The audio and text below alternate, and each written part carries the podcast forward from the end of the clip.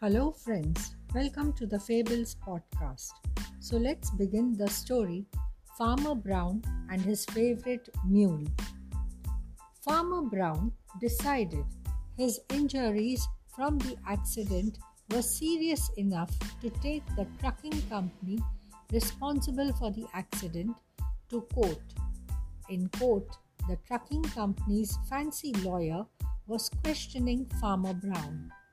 Didn't you say at the scene of the accident, I'm fine? asked the lawyer. Farmer Brown responded, Well, I'll tell you what had happened. I'd just loaded my favorite mule Bessie into the.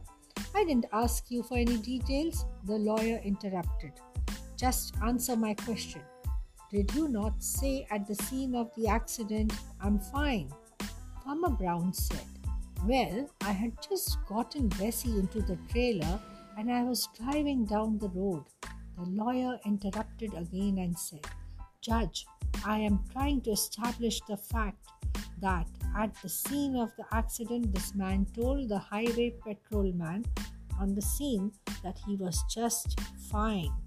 And now, several weeks after the accident, he is trying to sue my client? I can't believe this. He is a fraud. Please tell him to simply answer the question. By this time, the judge was fairly interested in Farmer Brown's answer and said to the lawyer, I'd like to hear what he has to say about his favorite mule, Bessie. Brown thanked the judge and proceeded. Well, as I was saying, I had just loaded Bessie, my favorite mule, into the trailer and was driving her down the highway when this huge semi truck and trailer ran the stop sign and smacked my truck right in the side. He continued, I was thrown into one ditch and Bessie was thrown into the other. I was hurting really bad and didn't want to move. However, I could hear old Bessie moaning and groaning.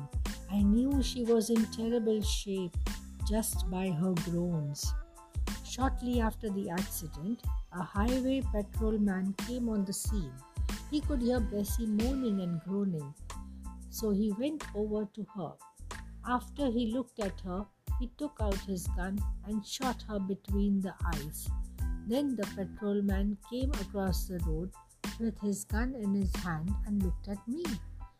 Finally, Farmer Brown came to the end of the story.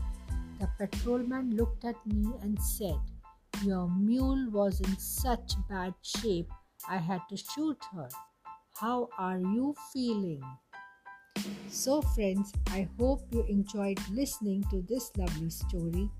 A very special thank you to all of you, my wonderful friends, for joining in today. Happy listening!